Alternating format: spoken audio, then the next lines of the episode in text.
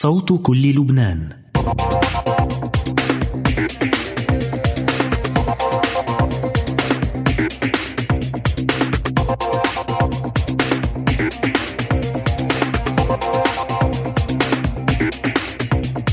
استوديو الحدث من صوت كل لبنان ودي دبليو عربية في ألمانيا.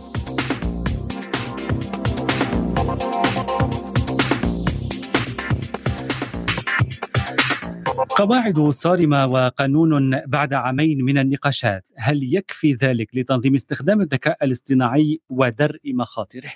أهلا بكم مستمعينا الأعزاء في استوديو الحدث ونناقش اليوم قانون الاتحاد الأوروبي للذكاء الاصطناعي مع ضيفتنا الدكتورة عبير حداد مديرة معهد التحول القانوني والمدرسة في كلية القانون بجامعة كولونيا في ألمانيا.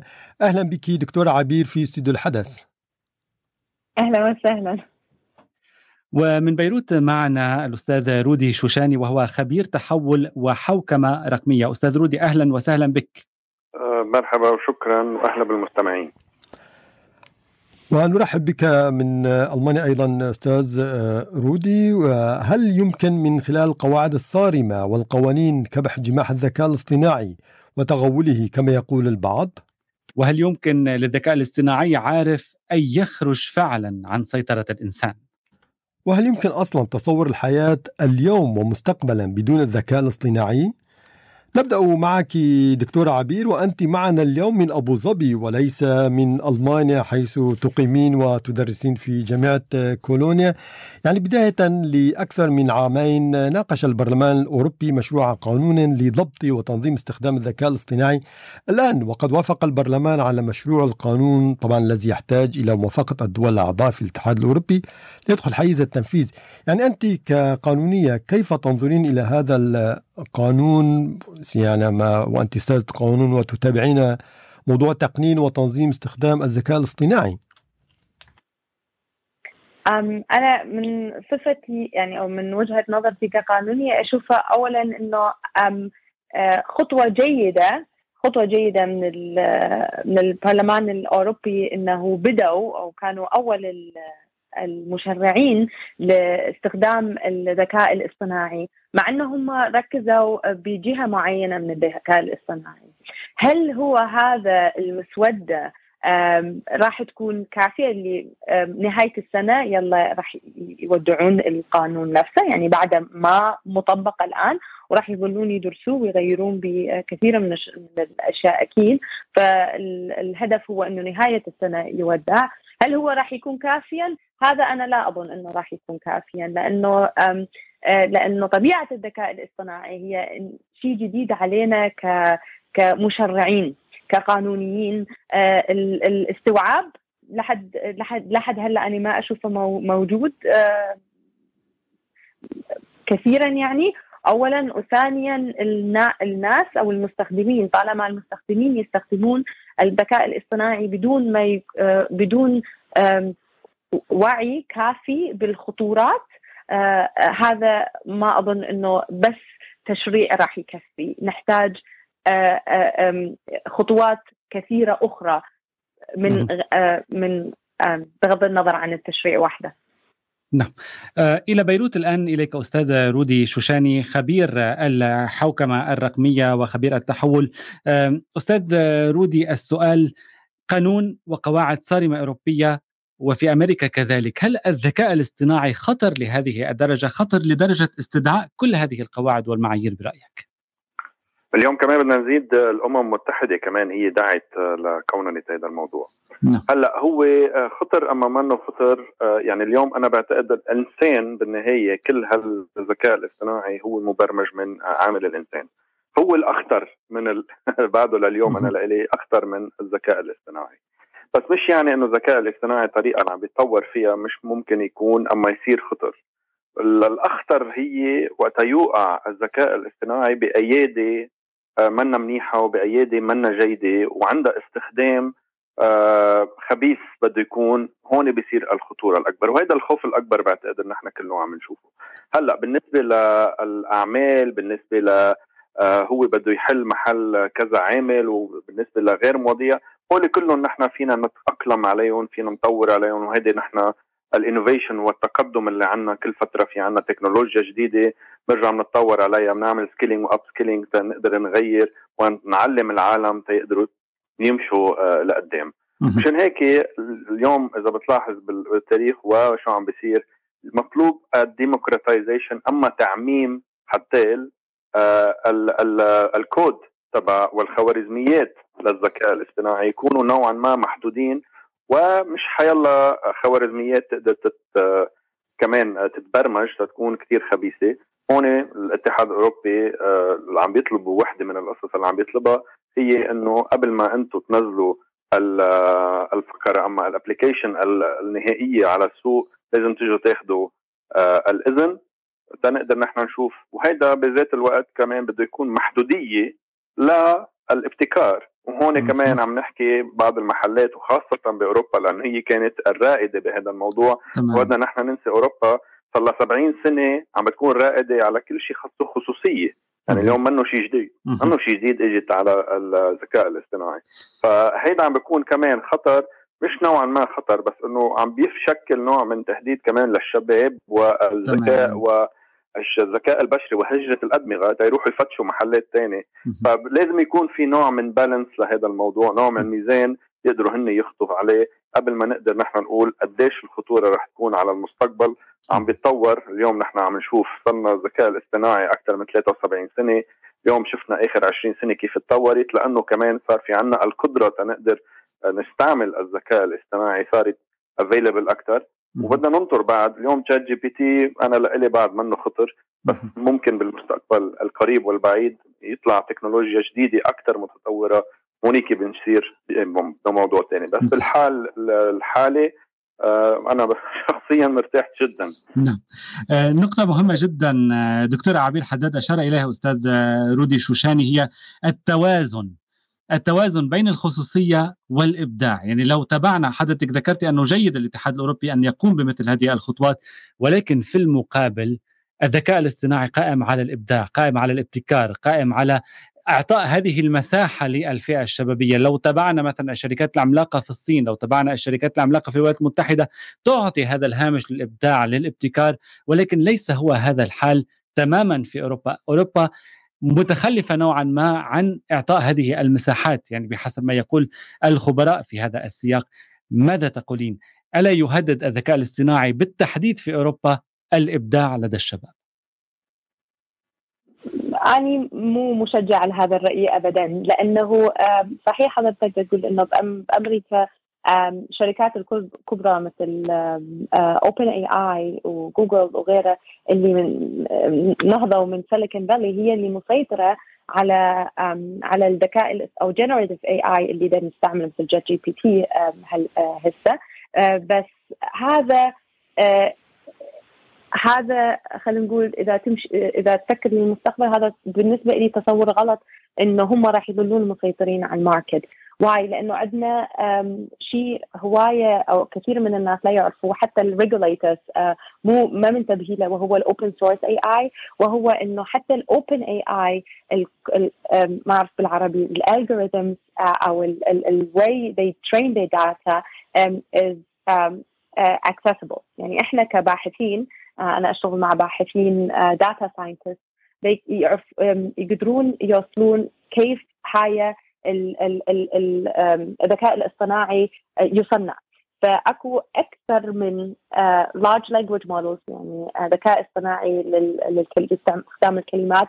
بيصنع الآن مثل واحد آخر واحد هو Falcon اللي صنع أو واحد Falcon اللي صنع في أبو ظبي. هنا بال Technology Institute for Innovation وصار سموها لل king على ال open source LLM فأنا برأيي إنه ال open source models راح تتطور وراح تكون democratizing اللي قاله أستاذ دودي إنه إنه الاكثر وأكثر شركات صغيرة أكثر all over the world حتى بأوروبا حتى بأفريقيا حتى بالهند راح يكون عندها access إنه تصنع تصنع ذكاء اصطناعي local حتى مع مع داتا اصغر فهذا إحنا حضرتك اتجهت إنه أني أدرس بالجامعة وإنه أني مستشارة قانونية. بس أيضا من هذه الفكرة أنا واحدة من من المخترعين ل initiative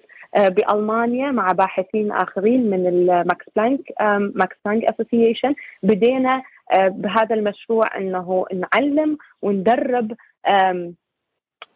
الشباب إنه كيف هم يقدرون يستخدمون open source models ويغيروها ويحوروها انه يقدرون يستخدموها. فأني برأيي يمكن مو رأي آه خلينا نقول popular بس أني برأيي إنه هذا راح يقدر يكون المستقبل نقدر us hope أو يعطينا آه نوع من الأمل إنه مو بس الشركات الكبيرة راح تقدر تسيطر. فهذا اللي أظنهم إنه Europe آه إذا تسوي regulation إنه تسوي تشريعات معينة تنطي لل آه، تنطي مجال للابتكار بس بنفس الوقت مع حفظ على الحقوق وال data privacy للناس هذا يخلي الناس هي تستخدم هذه ال models أكثر من ما models أخرى آه، يعني مو مو transparent يعني مو واضحة لهم شنو راح يستخدمون ال data مالتهم لها. نعم آه، طبعا دكتور عبير يعني هذا يمكن يمكن أن يؤدي أيضا إلى صراع مع الشركات الكبرى التي تحتكر الأسواق لكي يعني لا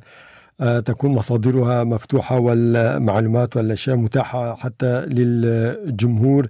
هذا من ناحية أخرى لكن يعني القواعد أيضا يعني هناك من يقول بأن هذه القواعد خاصة القواعد الصارمة التي يضعها الاتحاد الأوروبي يعني التي تصل إلى حد المنع يقول بأنها قد تساهم في آه، وقف الإبداع أو في الحد آه، من الإبداع ووضع هذه الحدود يعني يتناقض مع الحرية وحرية الحصول على المعلومات. يعني هل هذا صحيح أم أن هناك مغالطة وفهم خاطئ للأمور برأيك؟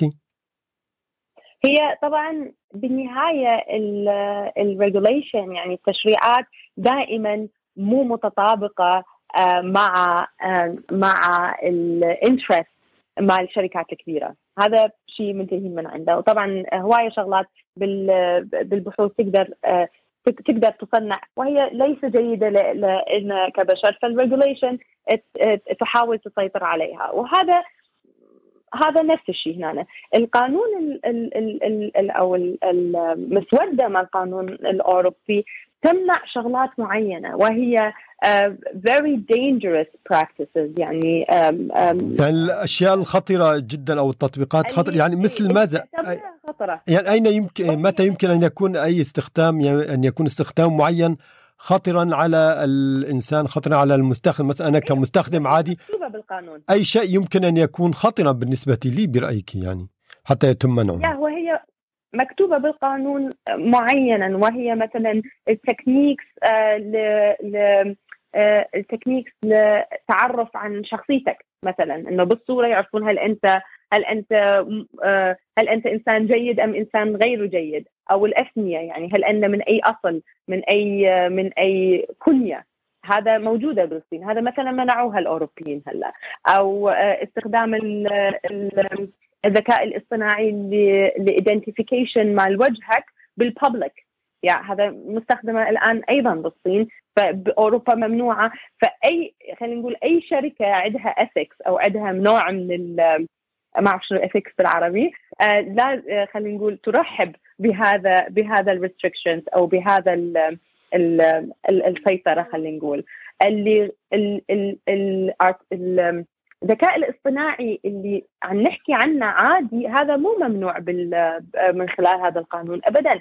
بس القانون آه، يريد يطبق آه، تطلبات معينة مشا اللي يخليك تدخل السوق الالماني الألماني العفو السوق الأوروبي. وهي just risk management مثلا يعني آه إدارة المخاطر. يطلبون من الشركة إدارة المخاطر.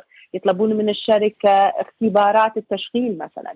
أو يطلبون من الشركات التي تريد أن تدخل السوق الأوروبي آه نوعا من الشفافية قبل ما يدخلون السوق. أو يريد آه يطلبون من الشركة نوعا من آه أن ليس الذكاء الاصطناعي يتجاوز الإنسان أو سيطرة الإنسان حدا ما.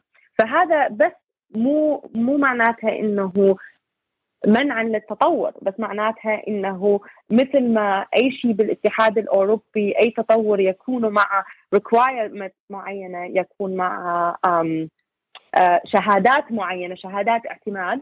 هذا أيضا إنه القانون يريد أن يصدر شهادات اعتمادات معينة مش آه، ويعطي سيرتيفيكيت يعني شهادات اعتماد. نعم شهادات تقنية. يعني حتى البعض شبهها بتلك الشهادات التقنية التي تعطى للمركبات والسيارات وغيرها. هنا انتقل نعم. إلى إنه هذه آمنة. نعم بالضبط. يعني آمنة تستطيع أن تستخدمها وأنت مرتاح. نعم.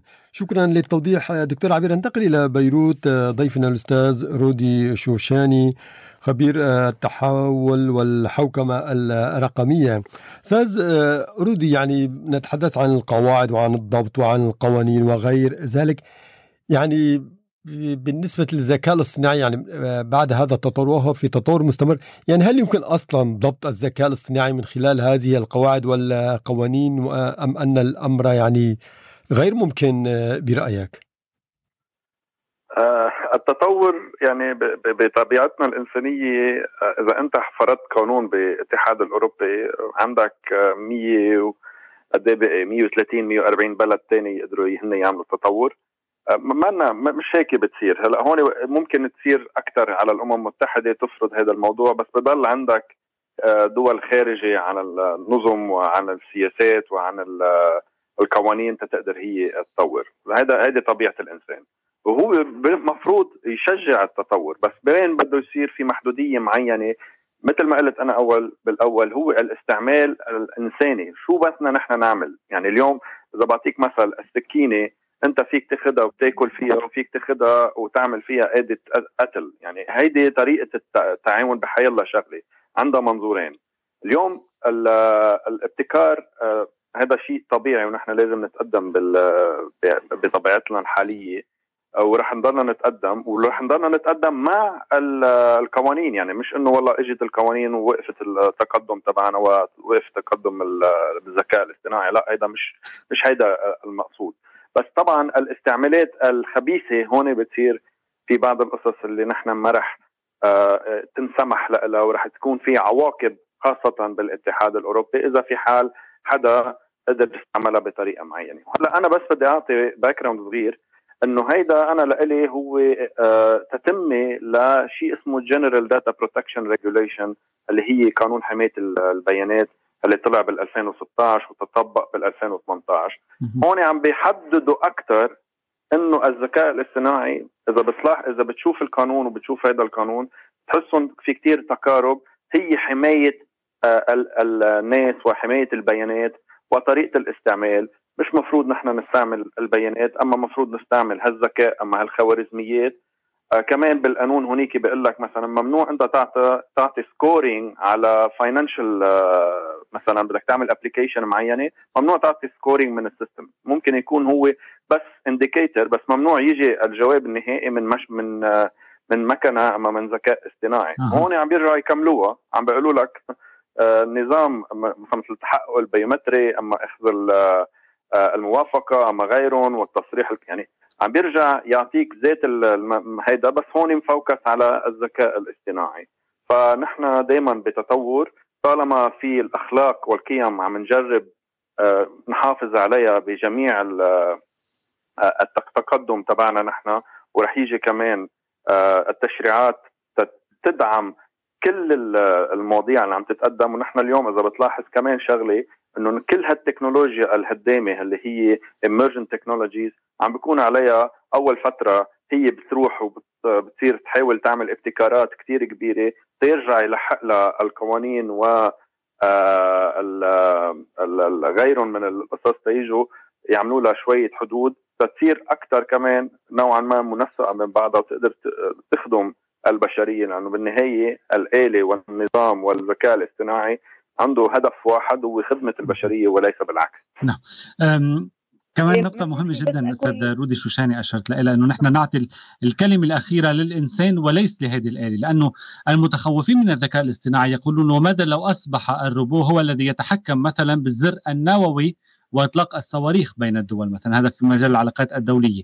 أو بياخذون مثل أيضا إنه الكمبيوتر أو الآلة تغلبت على الإنسان بيعطوا مثل لعبة الشطرنج مثلا إنه سبقت الأذكى رجل في العالم أو أفضل اللاعبين في العالم ولكن غلبته الآلة. آه اذا في هذا الإطار إعطاء الكلمة الأخيرة للإنسان يعطي نوع من أمان وتقول إن هذه القوانين تؤمن هذه الحماية وستبقي عليها. 100% ولازم تضلها هيك. يعني نحن آه، بكل الاتجاهات لازم العامل البشري هو يكون آخر آه آخر ال ال ال ال القرار. ما في ما في يجي القرار المطلق هو اليوم نحن بعد ما حكينا بتوأمة بين الذكاء الاصطناعي والروبوت. هيدي بدنا نشهدها بعتقد بعد سنة أما سنتين تصير نوع من آه، ثورة كبيرة كمان بهذا الموضوع. بنبلش نحكي وهنيك بنبلش نحكي بال Terminator وبالفلام اللي كنا نشوفها أكثر هيدي بعدها اليوم على موجودة بس بعدها خفيفة بعدها باستعمالات هلا مع إنه بأمريكا في Dynamics روبوتكس بلشوا يعملوا هالتكنولوجيا. بس هيدي أنا برأيي إنه بعد سنتين بتصير أكثر آه، ناجيه بس اليوم دائما آه، لازم يكون في قرار لهالمواضيع وخاصة الحساسة. وهون بيجي دراسة المخاطر وبتجي كيفية إعطاء يعني مع تحديد تحديد الأكثر خطورة من الخطر يعني بالنسبة أكيد. للمسائل. أكيد. وبدنا ننسى ما بدنا ننسى نحن اليوم آه في دراسة ماكنزي من يومين عملتها إنه الذكاء الاصطناعي عم نحكي بس ال generative يعني واحد عامل واحد منه آه في رح يكون على الاقتصاد العالمي تقريبا شيء 3 ل 4 تريليون دولار آه عالميا. في عنا نحن يعني هلأ رح يصير في استثمارات كثير كبيرة من هلأ لسبع ثمان سنين فرح نشهد ثورات جديدة بعدنا اليوم نحن ما عم نقدر نتخيلها. نحن ChatGPT من ست اشهر ما تخيلناه. كيف حال المستقبل وكيف حال صار في تمكين وكيف حال صار في انفستمنتس واموال لدعم هالقصص يعني الاقتصاد حتى مفهوم الاقتصاد تغير تماما مع الذكاء الاصطناعي. المفهوم القديم للاقتصاد النظرة القديمة للاقتصاد ومفاهيم الاقتصاد كلها عم تتغير. آه، لازم تروح على مش بس الذكاء الاصطناعي على كل شيء خاصه نولج آه، ايكونومي أما اقتصاد معرفي والتكنولوجيا هي رح تكون آه، الرئيسية فيها ورح نشهد نحن الثورة الاقتصادية الكبيرة رح تصير يعني جديدة. نحن هلأ بالثورة الاقتصادية أما الثورة العالمية الصناعية الرابعة بلشنا نحكي بالثورة الصناعية الخامسة اللي هي رح تكون كلها مصدرها وفوكس على الإنسان بحد ذاته خدمة الإنسان وغيره من القصص. القصص عم تتطور كثير بعالم التكنولوجيا آه، فأكيد اليوم كمان لازم نطور نحن اقتصاداتنا. في بعض الدول وكتار هن بعدهم بالاقتصاد الصناعي ونحن بحاجة للصناعة ما عم نقول لا بس لازم يغيروا كمان طريقة التعامل أما ال business model تبعهم تيقدروا يفتحوا أكثر آفاق. واليوم عم نصير بالعولمة آه فيك تشتغل من وين ما بدك وتصدر من لوين ما بدك آه وتقدر أنت تكون قاعد. إذا كنت بلبنان أما بألمانيا أما بدبي مثل ما نحن اليوم موجودين بس أنت عم تقدر تشتغل بأمريكا أما بأوروبا أما بالصين أما بغيرهم من هيدا. فهيدا الشغلة بده نموذج جديد من التعامل بطل مثل النموذج القديم. ونحن عم نطلع عنا في كتير آه شغل تيقدروا يشوفوها ويقدروا يمكنوها والإمارات اليوم عم بتكون يمكن من السباقين بهيدا التوجه لهيدا الاقتصاد العالمي الجديد آه بالسياسات تبعها والرؤية ليكونوا هن من الأساسات بهيدا الموضوع. آه بالعالم. مشان هيك كمان شغلة زيادة بالإمارات في وزارة آه الذكاء الاصطناعي يعني هيدي بعتقد مش موجودة بالعالم كله. لأنه عم بيتخيلوا وين رايحين والاقتصاد المعرفي بالمستقبل. نعم. آه، أعود إلى دكتورة عبير. دكتورة الدول يعني مفهوم السيادة التكنولوجية أصبح فارض نفس وأصبح وازن وأصبح مهم وكأننا في عهد وستفاليا جديد. آه، السيادة التكنولوجية تفرض ربما علاقات مختلفة بين الدول. أين نحن في هذا العالم العربي؟ أستاذ رودي شوشاني أشار إلى الإمارات ولكن بعض الدول العربية اسمها موجود ضمن لائحة الدول التي يمكن أن تستقبل مثل هذه التكنولوجيا ولو في مراكز نوعا ما ليست متقدمة تماما أين هي البلدان العربية من هذه الثورة أو عهد وستفاليا الجديد الرقمي البلدان العربية بعدها خلينا نقول ما ما متطورة بهذا المجال بس أعيد مرة ثانية اللي قلته قبلها إنه أني أشوف إنه في مساحة كبيرة إذا نطلع للعلم والبحوث اللي تصير في هذا المجال وليس نركز مجردا على الشركات اللي تصنع تصنع الذكاء الاصطناعي للاستخدام آه، وال آه، for economic purposes يعني مشان يبيعوه. بس إذا تطلع للبحوث اللي تصير في في أوروبا وفي أمريكا في الجامعات هذا اللي يصدر يقدر كل واحد بأي بلد يستخدمه لأنه العلم موجود للكل.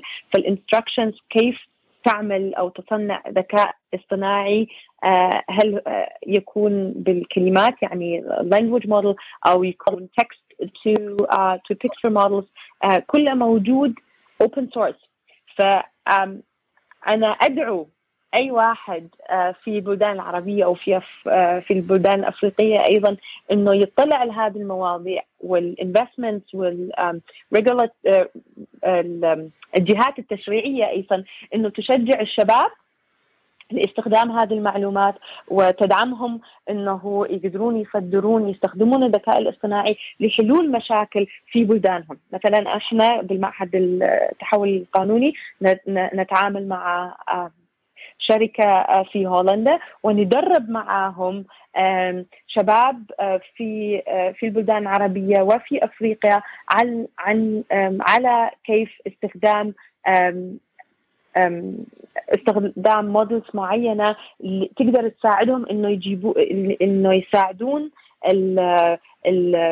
القرى تبعهم أو المدن تبعهم أو الناس اللي في القرى ساكنين عندهم استخدام الذكاء الاصطناعي مشان justice يعني مشان شو العفو justice تحقيق العدالة. يعني في تحقيق العدالة في المجال القانوني، فهذا إحنا نقدر مثلا شيء نسعي به وأيضا نتعامل مع مع الجهات المختصة التشريعية مشان تدعم هذول الشباب.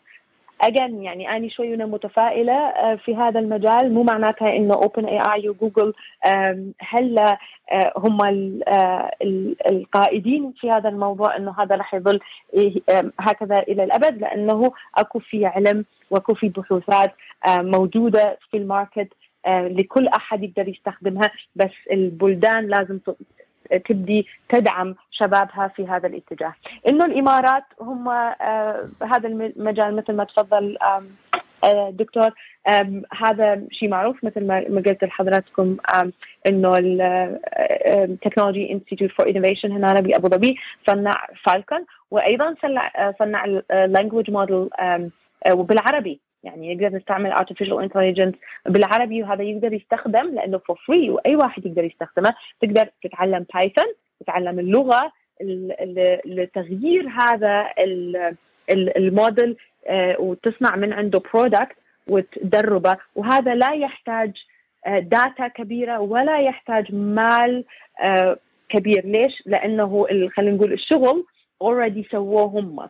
شغل already سووه OpenAI already فأنت تقدر تاخذ من الألباكا مثلا آه، جامعة ستانفورد اظنها مصنعت واحد وتقدر تشتري من عندهم ف 300 دولار تقدر تشتري instructions وتقدر تدرب ال models مالتك وتسوي من عندها product يعني هذا المعلومة إذا إذا الشباب يعرفوها أو إذا الوزراء يعرفوها يمكن شوي يقدرون يغيرون آه، يغيرون ويحسون أكثر في ال fourth industrial إنه إنه البلدان العربية تقدر تتقدم وتستغل من هذه الفرصة. نعم إذا يمكن القول أيضا أن يعني يمكن الاستفادة من الذكاء الاصطناعي في التنمية سواء التنمية الاقتصادية أو التنمية البشرية في البلدان الفقيرة. يعني كما تفضلت أنه يعني يتم استخدام وتدريب الناس في من دول أفريقية ومن دول عربية. يعني لم يبقى الأمر ولن يبقى حكرا على الدول المتقدمة. اي فهي مثل ال technology مثل بالبداية الأدوية وين تصنعت؟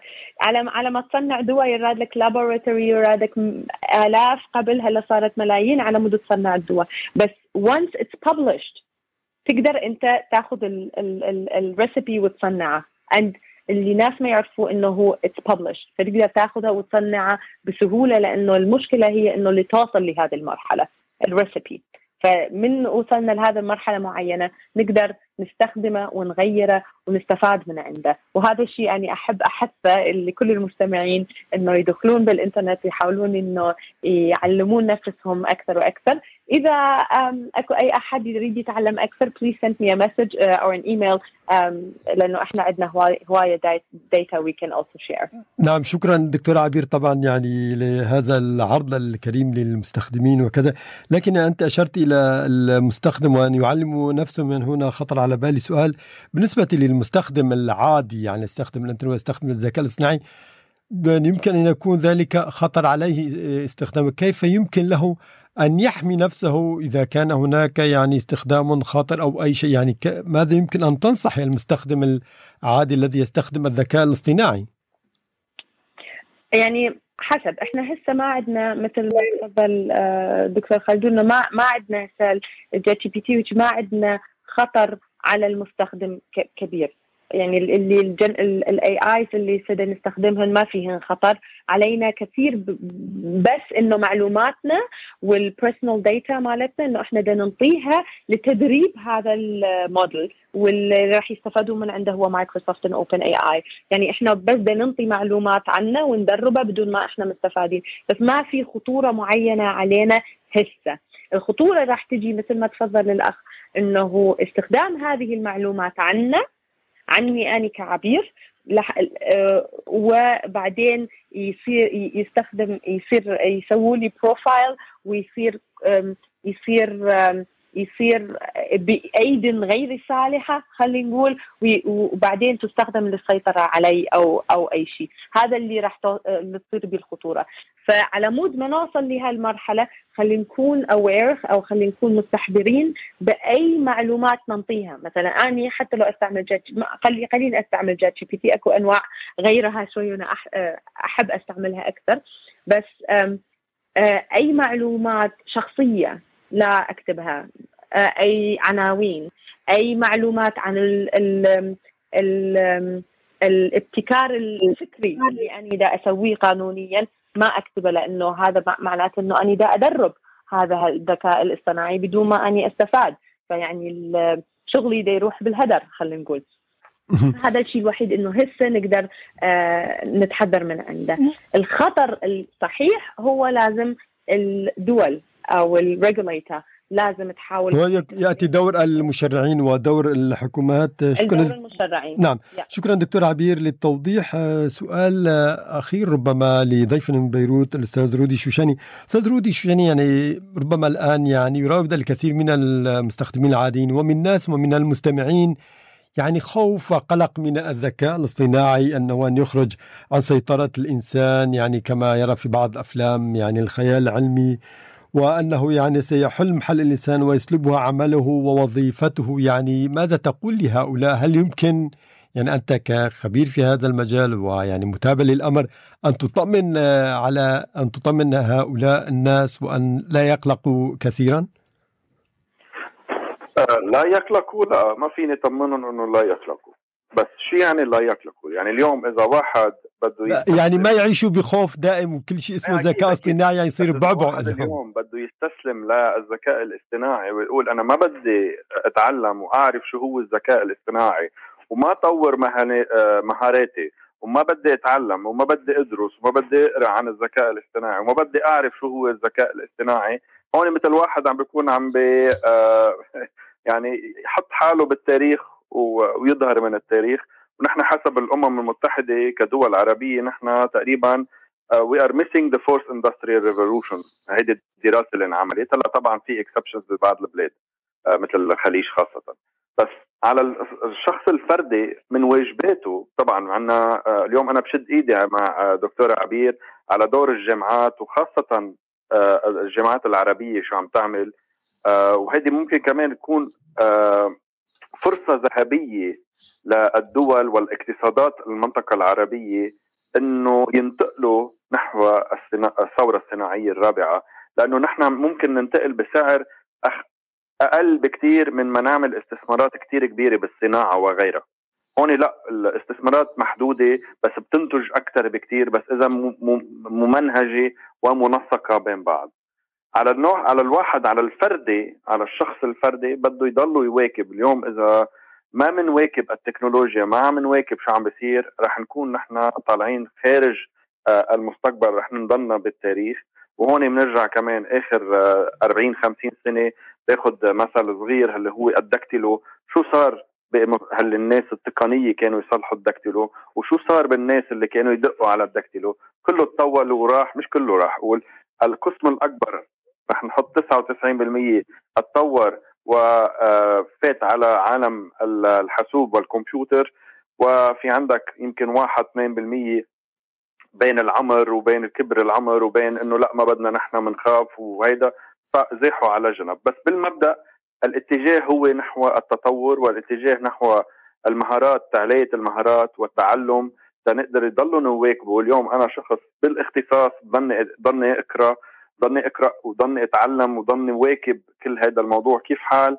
آه الناس البعيدة عن التكنولوجيا وشو عم بيصير. طبعا هول بده يكون عندهم قلق بس القلق طبعا لازم يكون آه مبعوث للقراءة والتمكين أكثر كيف هن بدهم يمكنوا حالهم؟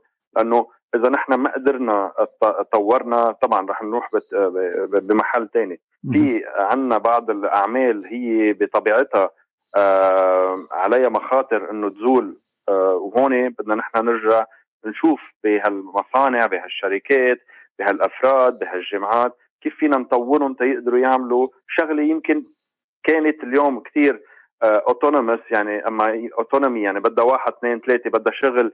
كل يوم بترجع بتعيده بترجع بتعيده. هون الذكاء الاصطناعي وغيره بيقدر يحلها. نحن بنطورهم تيشتغلوا يمكن أكثر على التحاليل على الذكاء البشري نحن عندنا قصص الذكاء الاصطناعي ما بيقدر يحلها وما بيقدر ياخذها هيدا نحن يمكن هلأ الاتجاه تبعنا آه نفوكس عليهم لأنه هيدي بتضل آخر شيء الشغلة الوحيدة نحن رح نضلنا نتفوق على الذكاء الاصطناعي فيها هو آه العقل البشري والطريقة اللي هو اللي بحلل فيها. وال emotional intelligence وال analytical thinking وغيرهم وغيرهم نعم. آه، أستاذ رودي شوشاني آه، سعدنا جدا بوجودك معنا وبمعلوماتك وغنى هذه المعلومات حضرتك خبير بالتحول وحوكمة رقمية. شكرا جزيلا عبر آه، هذه المشاركة من صوت كل لبنان و DW عربية. وجزيل الشكر أيضا لضيفتنا الدكتورة عبير حداد مديرة معهد التحول القانوني والمدرسة في كلية القانون بجامعة كولونيا في ألمانيا. شكرا جزيلا دكتورة عبير لمشاركتك وإغنائك الحوار وكنت اليوم معنا من أبو ظبي. شكرا. هذه تحيات فريق عمل البرنامج من دي دبليو عربية وصوت كل لبنان حمزة الشوابكة وجعاتية هندسة إذاعية عارف جابو وخلدون زين الدين إعدادا وتقديما. اللقاء يتجدد معكم الأربعاء المقبل. شكرا للمتابعة وإلى اللقاء.